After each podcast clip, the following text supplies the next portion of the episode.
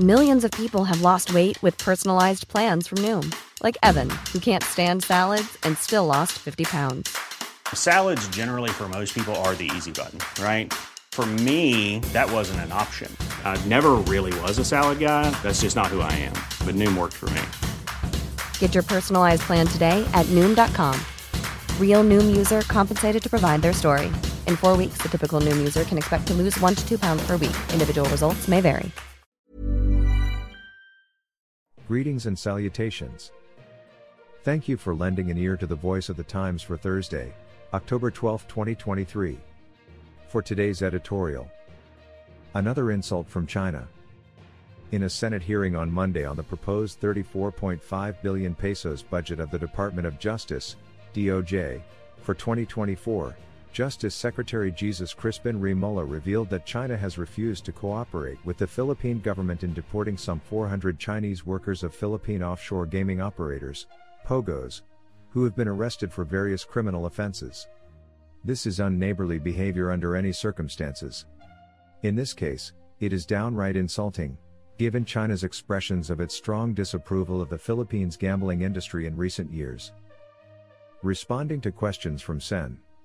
Juan Edgardo Angara, who presided over the hearing on the proposed DOJ budget, Remulla said China had been deliberately delaying the release of travel documents for their detained citizens, prolonging the deportation proceedings at the Bureau of Immigration, BI.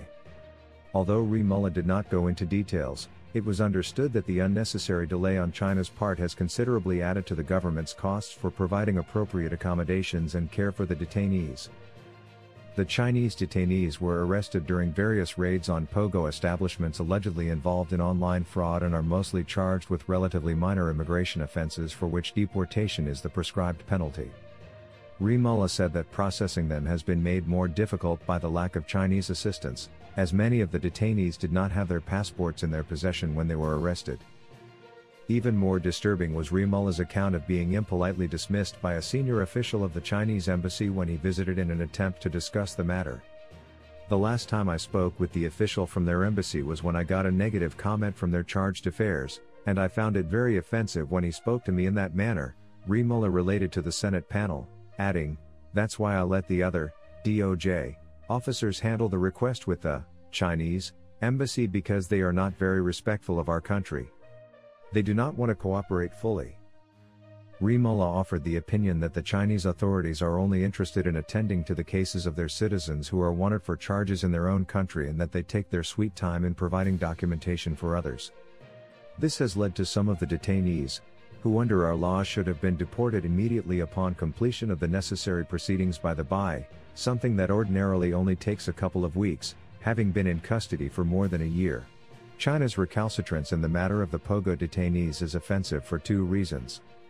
First, it would appear to be a violation of the Mutual Legal Assistance Treaty between the Philippines and China, and if not an actual violation, then most certainly a violation of the spirit and intent of the treaty. Senate Minority Leader Aquilino Pimentel III, who was also in the Senate hearing, was correct to take note of this, saying that the DOJ should not let Beijing dictate the phase of the legal process in deporting arrested Chinese nationals. Second, China seems to have conveniently forgotten that it lobbied our government quite aggressively for the elimination of the POGOs in 2018 to 2019 when the industry reached its peak. At the time, even though the Chinese approach to the issue with our government was rather indelicate, their point of view seemed entirely correct.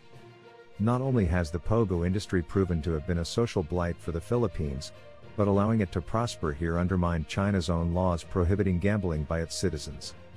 Even though the administration of then President Rodrigo Duterte was initially reluctant to accede to China's wishes, citing the revenue benefits of the POGOs, the government did eventually wind down the POGO business, and rather swiftly at that, helped in part by the COVID 19 pandemic, through imposing various restrictions on it and aggressively conducting law enforcement activities. As a result of those efforts, the POGO sector has all but disappeared, and there is strong support in Congress for measures that will decisively remove its last remnants. To put it bluntly, China should be grateful and act accordingly to help relieve the burden of caring for their erring citizens who should be returned home. Our longest trusted English newspaper since 1898. Now available digitally computer. Order the Manila Times Digital Edition. Subscribed. Get the Manila Times Digital Edition for less than 2 pesos and 50 centavos per day when you sign up for one year. The Manila Times, news source of choice, trusted since 1898.